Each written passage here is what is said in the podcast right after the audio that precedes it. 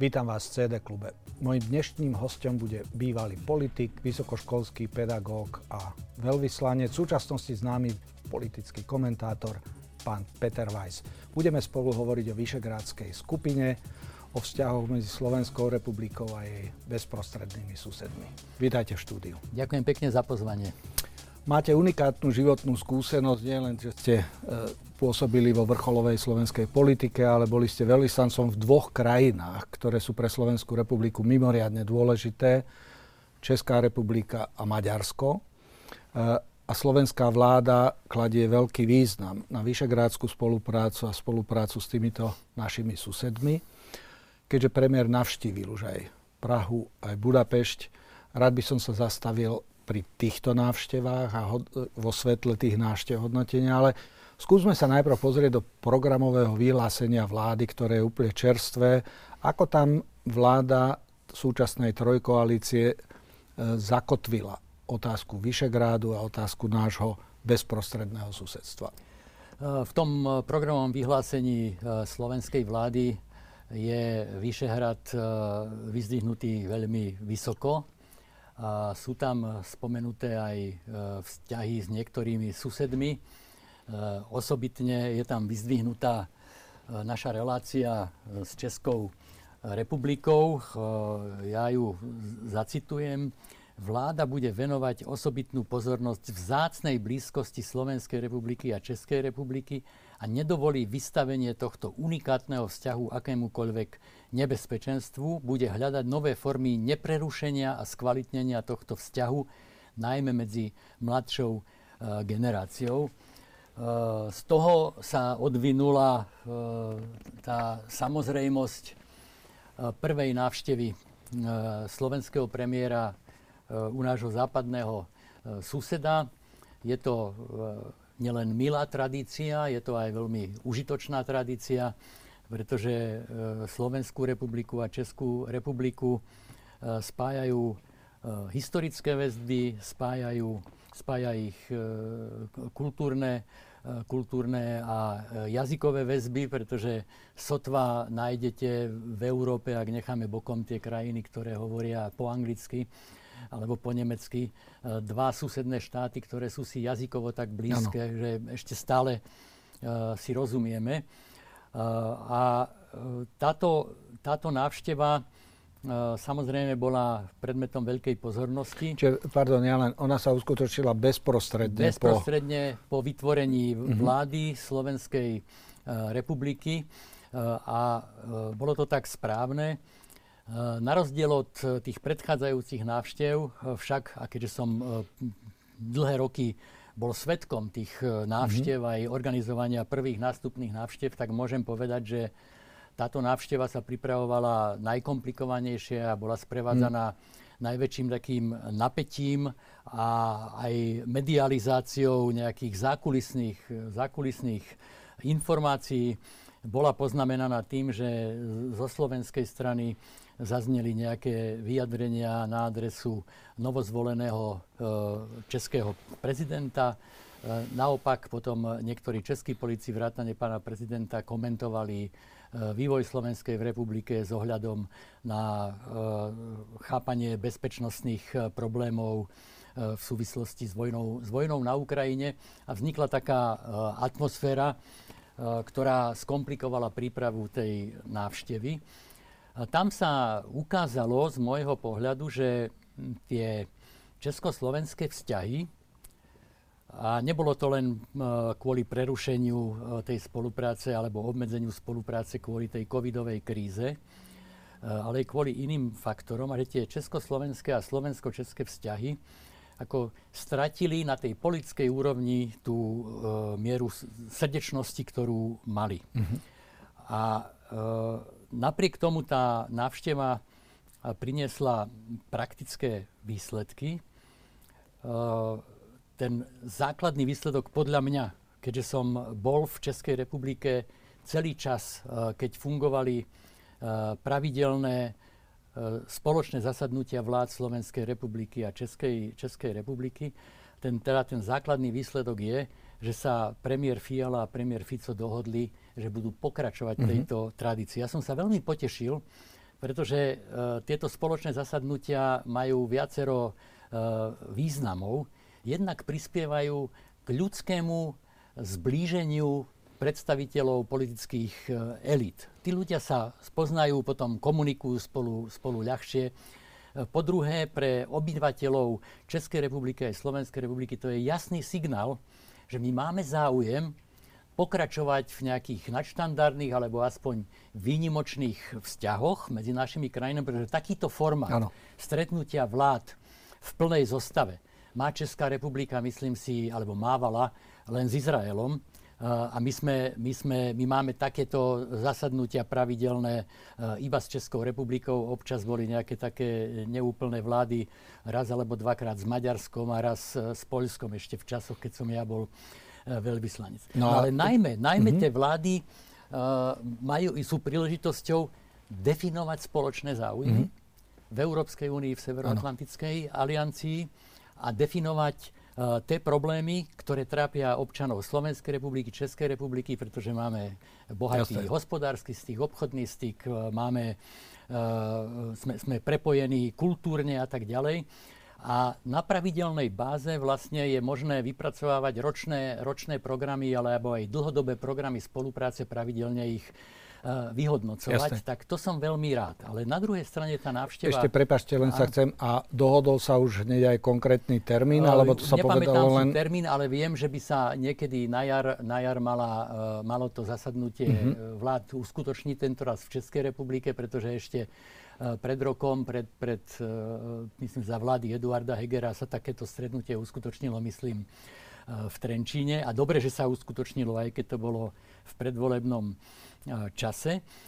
Ale to, akým, to, aké napätie politické sprevádzalo prípravu tejto návštevy, mi ukázalo poprvé, že Prvýkrát vlastne sa stalo, že keď sú tie vládne reprezentácie odlišné z odlišných politických táborov, že to urobilo problém.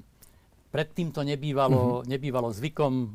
Predseda ano. ODS, Topolánek, predseda sociálnej demokracie, Fico a mali vynikajúci vzťah a nejako rušivo to ne.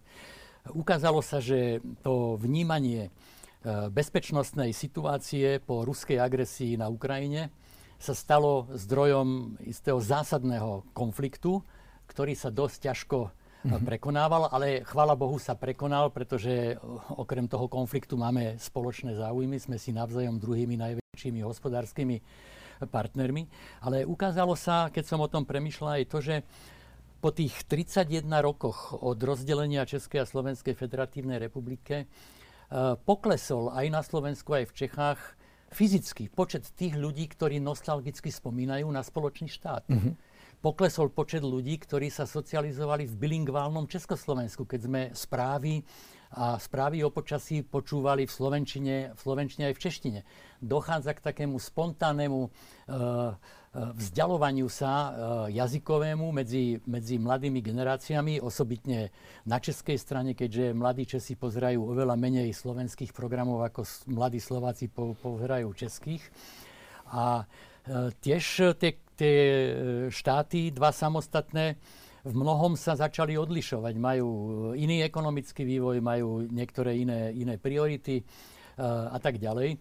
To znamená, že ak chceme udržať môj hm, vážený priateľ, veľvyslanec Českej republiky na Slovensku, Rudolf Hidnrak, je fantastické, že máme takú mm-hmm. ťažkú váhu ako veľvyslanca, mimochodom, tak ten hovorí, že už je lepšie uh, pomenúvať naše vzťahy ako, výnimo, ako výnimočné, lebo tá nadštandardnosť sa, sa v dôsledku týchto faktorov vytráca. Ale ja som si uvedomil, že ak si nedáme pozor, tak môže sa z toho nášho československého a slovenského českého vzťahu stať normálny susedský vzťah mm-hmm. so všetkými komplikáciami a tak ďalej. To znamená, že tá aj politika, ale aj občianská spoločnosť musia vyvíjať úsilie, aby sme tú mimoriadnú komunikáciu, aby sme tú ústretovosť, výmenu, výmenu názorov, zachovanie uh, televízneho vysielania, aby Slováci ano. mohli pozerať české televízie a Česi mohli pozerať slovenské televízie, je mimoriadne, je mimoriadne dôležité. Ja by som veľmi nerád sa dožil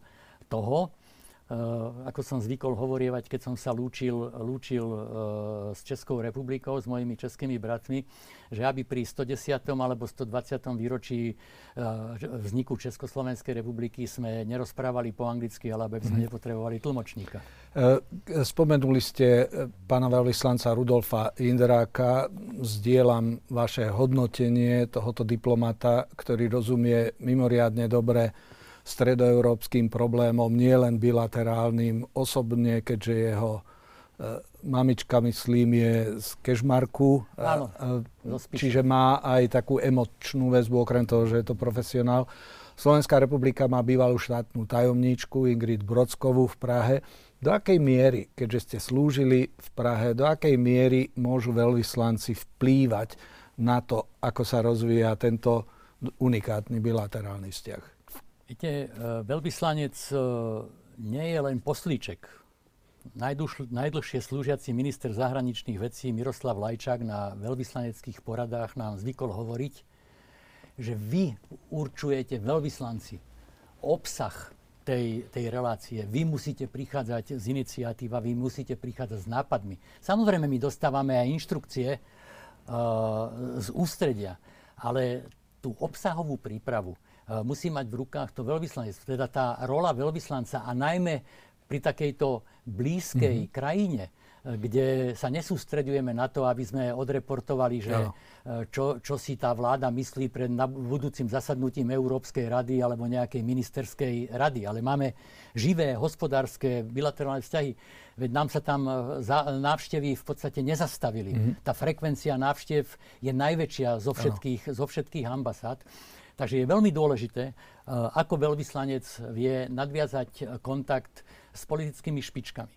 Ja zdôrazňujem, že netreba podceňovať ani prácu s opozíciou. E, pretože raz tá opozícia môže prísť k moci a potom tá, tá vláda by nemala byť prekvapená, čo tá opozičná vláda e, bude vlastne, vlastne presadzovať. A je veľmi dôležité, aby sa pestovala aj parlamentná diplomacia. Ja som na to kládol veľký dôraz, vždy som sa potešil, keď prišla delegácia zo Slovenska, zo Slovenska, teda z Národnej rady Slovenskej republiky do Prahy a naopak, e, keď sa tí, tie politické reprezentácie z rôznych politických strán mohli spolu porozprávať, mm-hmm. mohli si definovať problémy. Ono potom aj v budúcnosti, keď sa stretnú, aj keď je nejaký názorový, názorový rozpor, tak sa vždy ľahšie rieši keď je tu aj nejaký osobný, osobný vzťah. Je veľmi dôležité, aby veľvyslanec mal možnosť zavolať nielen svojmu premiérovi alebo ministrovi zahraničných vecí, ale aby, aby mal možnosť zavolať aj ministrovi eh, tej, tej vlády. Samozrejme, to sú výnimočné situácie, ale niekedy, niekedy treba. Ja som mm. zažil, keď bola covidová kríza, naozajstnú krízu, boli zastavené, boli zastavené hranice, nemali sme, nemali sme uh, zdravotné pomôcky, mm. pomáhal mi minister vnútra priamo, ktorý našej ambasáde uh, poslal ochranu, ktorú nebola, nebolo schopné poslať mm. naše, naše ministerstvo, tam sa, ministerstvo zahraničných vecí. Tam sa ukázala tá neštandardnosť tých, tých vzťahov a za to som bol samozrejme ano. veľmi vďačný. Maďarsko kde ste takisto slúžili ako veľvyslanec. V súčasnosti tam máme skúseného veľvyslanca, bývalého minister zahraničných vecí Pavla Hamžíka. E, premiér uskutočil tento týždeň návštevu e, nášho južného suseda. Ako by ste hodnotili túto návštevu, prípadne aj porovnanie tej dynamiky zmien vzťahu po zmene mocenskej, ku ktorej došlo e, na Slovenskej republike, pretože Viktor Orbán už dve ročia v zásade tú krajinu e, má e, vedie a Robert Fico a Viktor Orbán sa poznali z minulosti a Robert Fico štvrtýkrát sa stáva premiérom. Aká dynamika vzťahov, je, akú môžeme očakávať Áno, po tejto Viktor Orbán, to tuším povedal, že už sa stretli 34. 34. krát. Mm-hmm.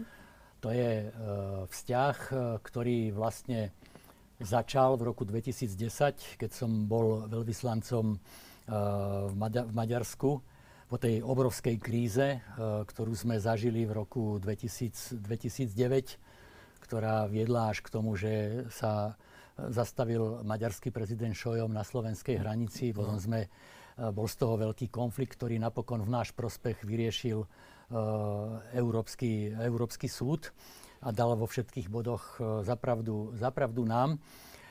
A tam sa naštartovala taká dimenzia pragmatickej spolupráce. E, poďme sa viacej zameriavať nielen nad... E, došlo takej postupnej deetnizácii mm-hmm. bilaterálnych vzťahov medzi Slovenskou republikou a Maďarskou republikou a začal sa klásť väčší dôraz na zvyšovanie hospodárskej spolupráce, obchodnej výmeny, eh, budovanie, budovanie prepo, plynové prepojenie, eh, zefektívnenie, prepojenie našich elektrických, elektrifikačných sústav a tak ďalej, stavanie, stavanie mostov, priechodov. Z tohto hľadiska tá návšteva premiéra Fica bola pokračovaním toho, čo sa stalo. Na druhej, na druhej strane tu je kontinuita eh, v maďarskej politike voči Slovensku a voči Karpatskej kotline. Pretože ja sám som bol svetkom toho, ako Národná rada Slovenskej republiky sa vymedzovala veľmi ostro voči vyjadreniam Viktora, Viktora Orbána, eh, ktoré vyznievali tak, že, že vlastne treba urobiť nejaké inštitucionálne prepojenie medzi maďarským štátom a e, občanmi susedných štátov, ktorí sa hlásia k maďarskej národnosti, čo bol taký soft revizionizmus. A Maďarsko sa nikdy nevzdalo e, tohoto, tohoto zámeru. Napokon celkom čerstvo. Viktor Orbán označil Slovenskú republiku za otrhnuté územie. Bežne maďarskí policii aj vysokí štátni predstavitelia nazývajú Slovensko Felvidekom. A toto mi chýbalo toto nejaké vymedzenie sa, vymedzenie sa voči, voči týmto tendenciám uh, jednoducho tam podľa mňa malo byť, pretože ak sa uh, hovorí, že obdivujeme, ako Viktor Orbán presadzuje národnoštátne záujmy, no tak jedným z tých národnoštátnych záujmov, ktorý, ktorý sústavne Maďarsko presadzuje, je počkať si na nejakú príležitosť, aby sme mohli, mohli uh, tie, uh, riešiť našu trianonskú, trianonskú traumu a voči tomu by sme nemali byť ľahostajní. Ten druhý moment, ktorý nebol predmetom tlačovej konferencie, možno bol predmetom, ako som sa dozvedel, toho dlhšieho rokovania medzi osmými, medzi osmými očami, teda premiérov a ministrov zahraničných vecí, bolo to, že nám pred voľbami prúdili obrovské počty migrantov e, z Maďarska na našu hranicu. My sme z toho mali krízu na hranici, mm, museli kvôli ním zastaviť, e, strážiť alebo pozastaviť voľný prechod hraníc Česí, e, Poliaci, Poliaci, Rakúšania a Nemci dokonca. A nepočul som žiadnu správu, ako toto sa vyriešilo. Uh, nepočul som žiadnu správu o tom, či Maďarsko ustúpili od tej svojej politiky, že vlastne nerešpektuje readmisnú dohodu. Že my sme nemohli uh, nelegálnych migrantov, ktorí prichádzali cez Maďarsko a ktorých sme zachytili, Vrácať poslať späť, späť do Maďarska. Uh-huh. O tom som nepočul ani slovo. Uh, nepočul som výčitku, že uh, Maďari uh, pred rokom prepustili asi 1700 alebo koľko prevádzačov. E, kritizovala to aj Európska komisia. A vlastne tých ľudí, ktorí sú technicky a manažersky zdatní robiť tie prevozy, prevozy ilegálnych migrantov na územie Európskej únie, Viktor Orbán pustil preč. A to je tiež súčasť nášho národno-štátneho záujmu, byť, byť, chvá, byť chránený pred takýmito vplyvmi. No a štvrtý moment, ktorý ma upútal, že, alebo ten zásadný je, že tá návšteva vyznela niekoľkonásobne srdečnejšie, ako vyznela tá návšteva Roberta Fica v Prahe. Uh-huh. To, to bolo, uh-huh. to bolo tak z takého eh, vonkaj, z hľadiska tých vonkajších, vonkajších prejavov. Z formálnej náležitosti boli podobné, samozrejme prehliadka čestnej stráže a tak ďalej.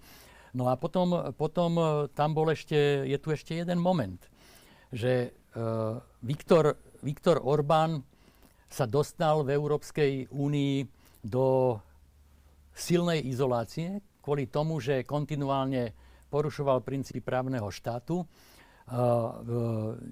ne, ne, nevedel si poradiť s vysokou mierou korupcie. A Európska únia respektíve Európska komisia siahla k tvrdým sankciám vrátane zastavenia, zastavenia mm-hmm. prílevu, prílevu eurofondov. Tu by som sa zastavil pri jednej veci, ktorá e, ukazovala na blízkosť týchto dvoch politických lídrov, ktorí majú veľmi dlhodobé vzťahy. Spomenuli ste, že Viktor Orbán tam dokonca, že 34 krát, čiže si to ja. zarátali, koľkokrát sa stretli v tejto. To je asi dosť E, výnimočná situácia v porovnaní s Českou republikou, kde Petr Fiala je prvýkrát premiérom a Viktor Orbán už toľko rokov. Uh, oni obaja komunikovali, že vo vzťahu k Bruselu alebo vo vzťahu k krokom Európskej únie voči členským štátom, že majú veľmi podobné názory. To je jedna vec. A druhá, ktorú komunikovali, že Obaja majú podobný názor na konflikt na Ukrajine a na ruskú agresiu a ako by sme sa v tom mohli správať.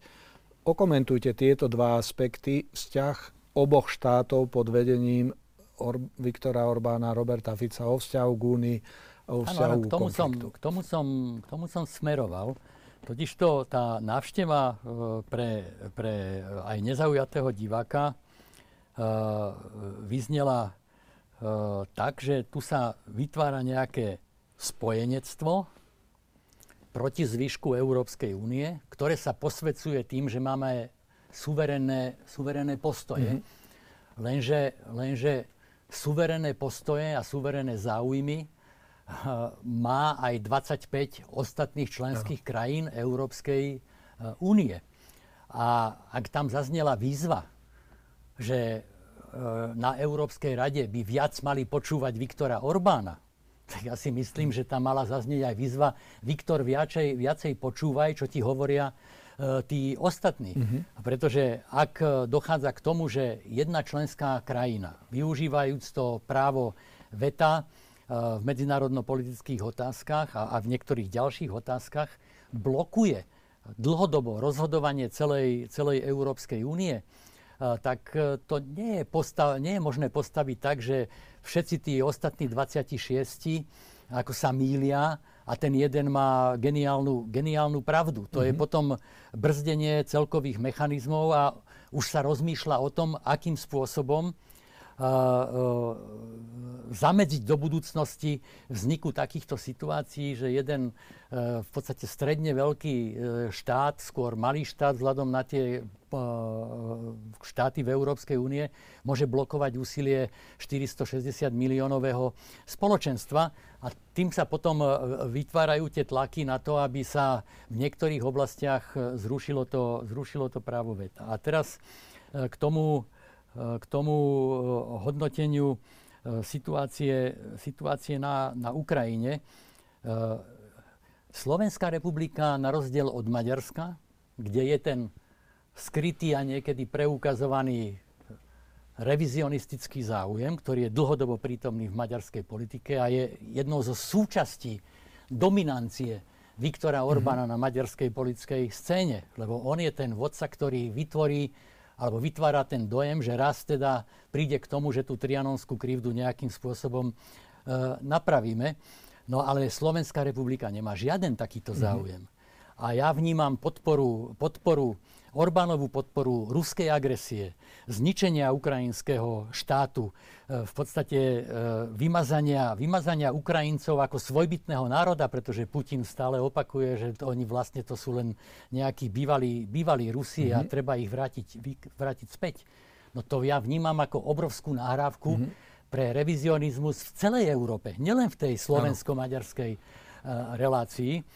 No a potom je tu ešte jeden moment, či pre Slovenskú republiku, ktorá je teraz v situácii, že e, sa od roku 2015 prepadala v životnej úrovni v tom rebríčku Európskej únie. Je na predposlednom mieste. Potrebuje zastaviť ten prepad, potrebuje, e, aby sme sa znovu začali približovať k tým vyspelejším členským štátom či toto pri takejto národ, mm-hmm. pri mhm. takomto bytostnom národnom záujme a e, pri bezpečnostnom záujme, keď, keď by bola pre Slovensko katastrofa, keby ten ukrajinský mm-hmm. štát skolaboval a my by sme mali uh, rozšírené Rusko na hranici, na hranici uh, vo Vyšnom Nemeckom. Hmm. To by bola absolútna, absolútna katastrofa. By sme sa stali uh, hraničným štátom Severoatlantickej aliancie, tak ako je teraz, tak ako je teraz uh, Fínsko.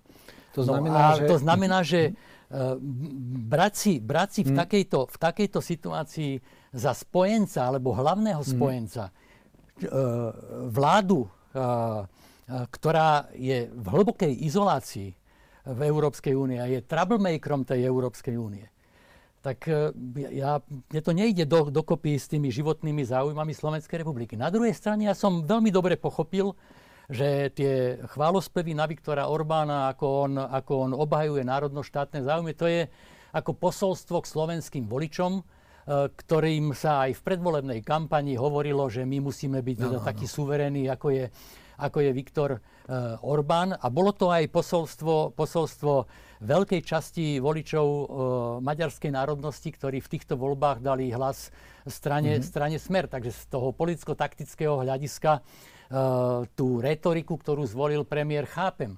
Ale z hľadiska našich národnoštátnych, národnoštátnych záujmov Maďarsko nie je ten, ten kľúčový, kľúčový spojenec. Kľúčový spojenec pre nás je Česko a mali by sme sa najmä po tom zvrate, ktorý, e, ku ktorému došlo v posledných polských voľbách, viacej sústrediť na to, aby sme si vybudovali veľmi dobré vzťahy s Tuskovou vládou. No a k tomu teda tretia v rámci Vyšegrádskeho kvarteta Polsko. Prirodzene sme sa k nemu dostali. E, Vyšegrád zažíval počas svojho vývoja najprv Vyšegrádska trojka, potom Vyšegrádska štvorka, veľa hviezdnych chvíľ, potom taký útlm aktivít. E, v súčasnosti by som sa rád zastavil, že keďže vláda na jednej strane hovorí, že akcent na vyšegrádskú spoluprácu, že toto má byť jeden z tých kľúčových momentov slovenskej a zahraničnej politiky tejto vlády.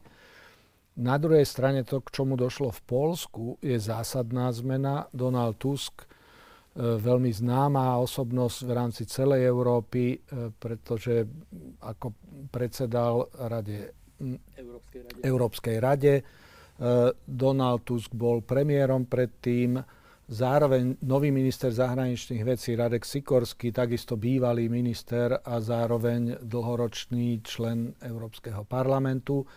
Obaja od nich sa očakáva, že zdynamizujú viaceré procesy nielen celého E, nášho regiónu, ale vôbec, že Polsko vďaka svojej veľkosti, váhe, že môže zohrávať veľmi významnú úlohu v európskej politike 20 rokov po vstupe do Európskej únie.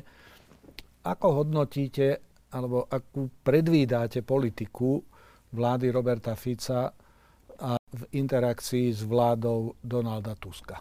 Uh, najprv k tej Vyšehradskej štvorke.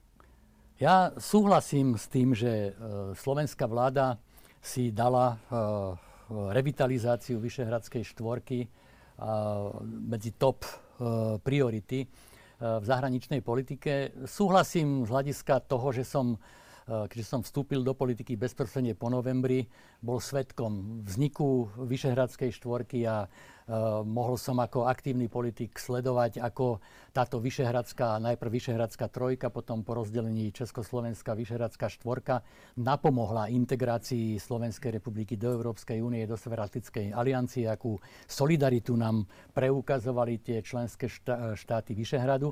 A tiež ako aktívny veľvyslanec som bol na mnohých stretnutiach V4 ktoré, kde sa riešili problémy kooperácie pri presadzovaní ano. našich spoločných záujmoch v Európskej únii. Ako absolútne s tým súhlasím a navyše ešte tu je jedna dimenzia, na ktorú sa zabúda. My vnímame tu V4 len ako rokovania tých politikov uh, pred Čiže európsky a ten, ten formát, pre, premiéry, a tak ďalej. Ministri a tak. Ale tu cez Vyšehradský fond za tých 30 rokov sa realizovali stovky, možno tisícky projektov spolupráce štyroch miest. Mm. štyroch mimovládnych organizácií, štyroch univerzít. To znamená, tu vznikli také vzťahy people to people, mm-hmm. ľudia, ľudia navzájom so sebou. To znamená, že to nie je náhoda, keď e, sa pýtajú občanov Slovenskej republiky, ktorá medzinárodná organizácia je im najsympatickejšia alebo najdôvernejšia, že na prvom mieste je vždy tá Vyšehradská štvorka. Aha. Ona už prenikla ako súčasť mm-hmm. nejakej našej regionálnej identity. Ale na druhej strane samozrejme ona, e, tá, tá intenzita spolupráce podlieha politickým cyklom. Pamätáme si v 90. rokoch, keď bol premiérom Václav Klaus a myslel si, že on všetkých predbehne a bude sa Česko integrovať pred Polskom, Maďarskom aj Slovenskom, tak tú Vyšehradskú štvorku bagatelizoval a, a tak ďalej. Divne spomaluje Českú a, a tak ďalej. Takže toto, toto vzniká. Vzniklo to, vzniklo to aj teraz, že tá V4 stratila tú dynamiku, aj, aj frekvenciu, aj obsah po prepadnutí uh, uh, Ukrajiny uh, ruským agresorom, pretože ten tandem, ktorý tam bol, Kačínsky-Orbán, ktorý využíval V4 ako platformu, snažil sa Česko a Slovensko priťahnúť tej platforme mm-hmm. ako protestovať proti niektorým tendenciám v Európskej únie, ten tandem sa rozbil. Mm-hmm. Pretože ten bezpečnostný záujem Polska, ktorý, ktorý má nejakú hranicu, je, je taký silný, že e, Polsko si nemôže dovoliť povedať už čisto z existenčných dôvodov, že nám je jedno, či ten Putin tú Ukrajinu urobí alebo ju neurobi. Mm. Jednoducho pre nich to je životný záujem a pamätajú si veľmi, že boli tri delenia Polska, v ktorých Rusko zohralo aktívnu negatívnu úlohu. Tá spoločnosť je úplne inak nastavená. Takže nikto umele nezrušil Vyšehradskú štvorku. Tá Vyšehradská štvorka prestala fungovať preto, že Slovensko a Česko majú iný pohľad na príčiny a riešenie konfliktu, konfliktu na Ukrajine. A Slovenská republika, keď, keď prichádzam teraz k, tý, k tým praktickým možnostiam, ako revitalizovať tú Vyšehradskú štvorku, uh, nemôže ostať pri tom, že stvrkla sa Vyšehradská štvorka, ako sa objavili konštatovania s touto návštevou na Maďarsko a Slovensko, že tu vzniká nejaké nové, nové Úhorsko, ako malé, mm-hmm. malé Úhorsko. Uh, my bez Poľska, ako 5,5 miliónový štát, vlastne uh, strácame, strácame nejaký uh, výtlak tej regionálnej spolupráce, pretože to, čím sa operuje, že 65 miliónov obyvateľov má väčší výtlak aj hlasovací, aj, aj vplyvový, ako má, čo ja viem, Francúzsko. No to závisí od toho, aby Polsko sme primeli k tomu, že bude chcieť v tej vyšehradskej spolupráci e, pokračovať. Pretože Polsko robí ten výtlak ano. s tými svojimi takmer 40 miliónmi ľudí, nie 5,5 miliónové Slovensko. Samozrejme z hľadiska strategického pre nás to je výhodné, pretože my s 5 miliónmi ľudí nemáme ten výtlak, ktorý má to väčšie Polsko. No a teraz, keď si pozrieme na tú reálnu poľskú politiku, tak, e, tak vidíme, že ja, ja som si e, zohnal, zohnal e, interviu, interviu štátneho tajomníka nového polského ministerstva zahraničných vecí Andřeja Šejnu, E, ktorý je z hodou okolností zo skupenia Ľavica. A ten povedal, e, o vyše, povedal, že hlavným rámcom a formátom polskej zahraničnej politiky bude Weimarský trojuholník. Mm. To znamená, vracajú sa k tomu priamému dialogu Nemecko, s, s Nemeckom a Francúzskom vychádzajú z toho, že mm-hmm. tá pozícia kancelára Šolca, prezidenta Macrona vzhľadom na vnútropolitické problémy sa trošku oslabila mm. a, myslia si, že Polsko môže zohrať nejakú významnejšiu, významnejšiu úlohu. No a ten štátny tajomník povedal, že vo Vyšehrade uskutočňujú Maďarsko a Slovensko politiku, odlišnú od polských bezpečnostných záujmov. Mm. Toto si musíme ako vypočuť. To, to je rovnako suverénna mm-hmm. pozícia ano. Polskej republiky, ako my, keď si hovoríme, že čo je náš suverénny záujem. A my si z toho polského záujmu musíme e, vyvodiť nejaký praktický politický záver. Poliaci hovoria, že chcú v dialogu s Maďarskom a Polskom pokračovať. To znamená, treba sa toho, treba sa toho chytiť a treba sa chytiť aj toho, čo ten štátny tajomník povedal, že rozhodovanie v Európskej únie nie je možné paralizovať jednou krajinou typu Maďarska Viktora, mm. Viktora Orbána. Takže keď premiér Fico pôjde na stretnutie, na stretnutie s Donaldom Tuskom, ja som počul, že neuskutoční sa ani vo Varšave, ani, ani v Bratislave, že sa má uskutočniť v Tatrách, niekde, niekde na pomedzi. Tak poprvé s využitím toho, že to bol jeho dávny, tiež dávny politický priateľ, ano. s ktorým, ako ja viem, mal dobré, dobré politické uh, aj osobné vzťahy. Veď napokon bol som na Globseku, keď tu boli debaty Vyšehradskej, mm-hmm. Vyšehradskej štvorky, kde všetci, všetci, ano, všetci premiéri, premiéri, všetci, premiéri tam, všetci premiéri tam boli.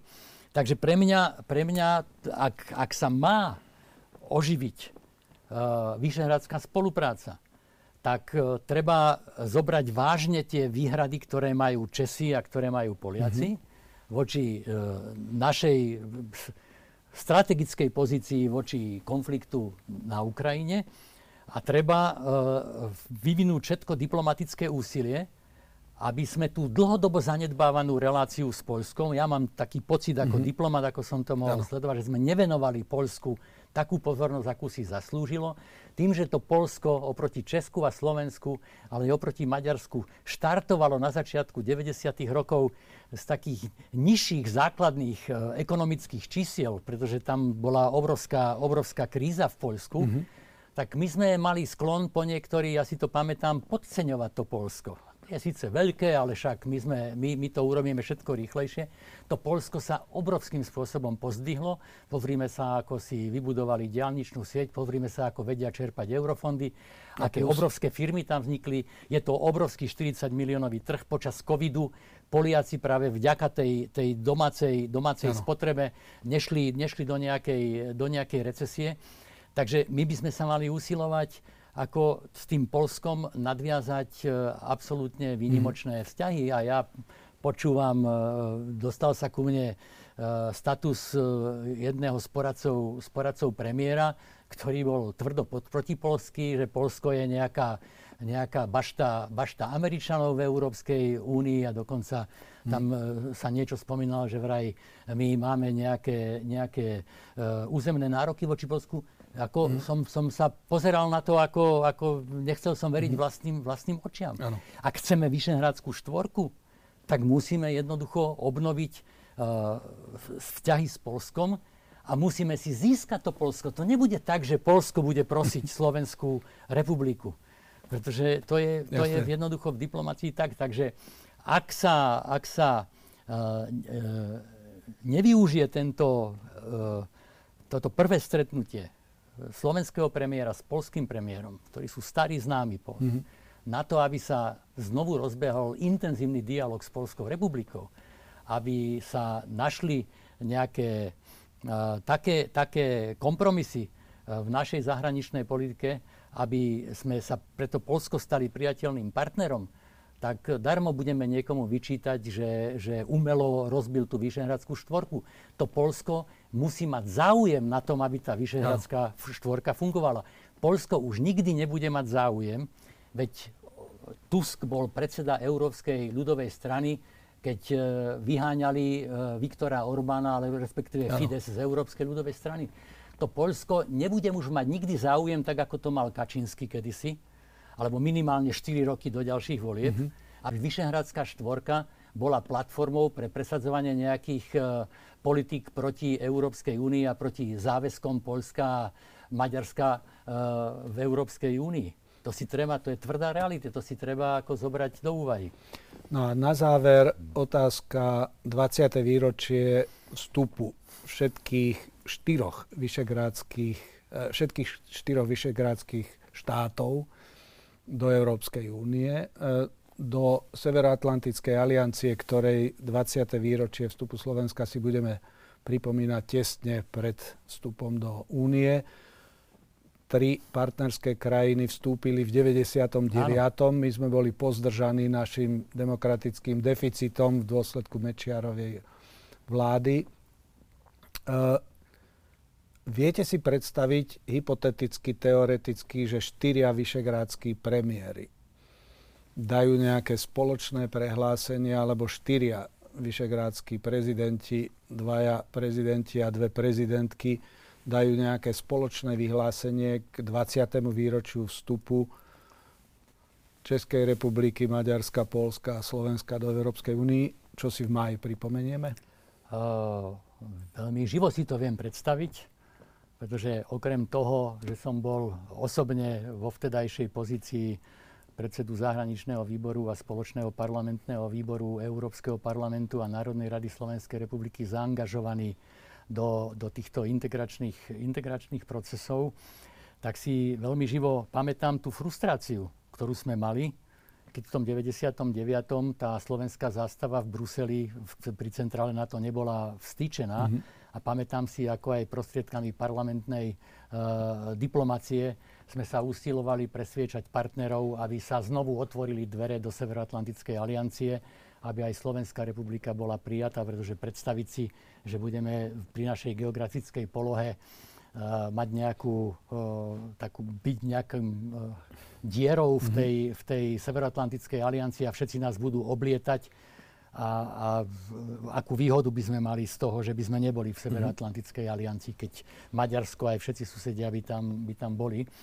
Takže e, pre mňa to bola e, jedna takých e, vrcholných prác v mojej vtedajšej politickej, politickej kariére. Ja si to živo viem predstaviť. Dokonca by som bol veľmi rád, keby došlo aj na premiérskej, aj na prezidentskej úrovni k takýmto deklaráciám.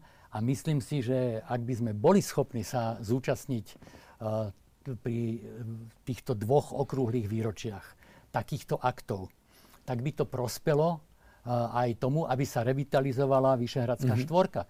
Z našej strany je potrebné urobiť jednoznačné gesto, že tú Vyšehradskú štvorku nepoužívame iba selektívne, keď potrebujeme my niečo presadiť v Európskej únii s pomocou tých silnejších e, partnerov, ale že to je záležitosť aj nejakého celkového príspevku e, k súdržnosti Severoatlantickej aliancie a súdržnosti e, Európskej mm-hmm. únie. Ďakujem veľmi pekne, že sme mohli sa takto ponoriť do vzťahov Slovenska k našim susedom vo Vyšegráde, k Českej republike, Maďarsku, Polsku a verme, že keď sa prezidenti a premiéry rozhodnú takúto deklaráciu e, v máji spoločne e, napísať, prehlásiť smerom do Európskej únie v týchto turbulentných časoch, kedy sme exponovaní množstve, množstvu konfliktov, takže to obaja spolu privítame. Áno, privítame a môžeme k tomu potom urobiť debatu, keď sa to podarí. Ďakujem veľmi pekne ja a všetko ďakujem za pozvanie a za dobré otázky.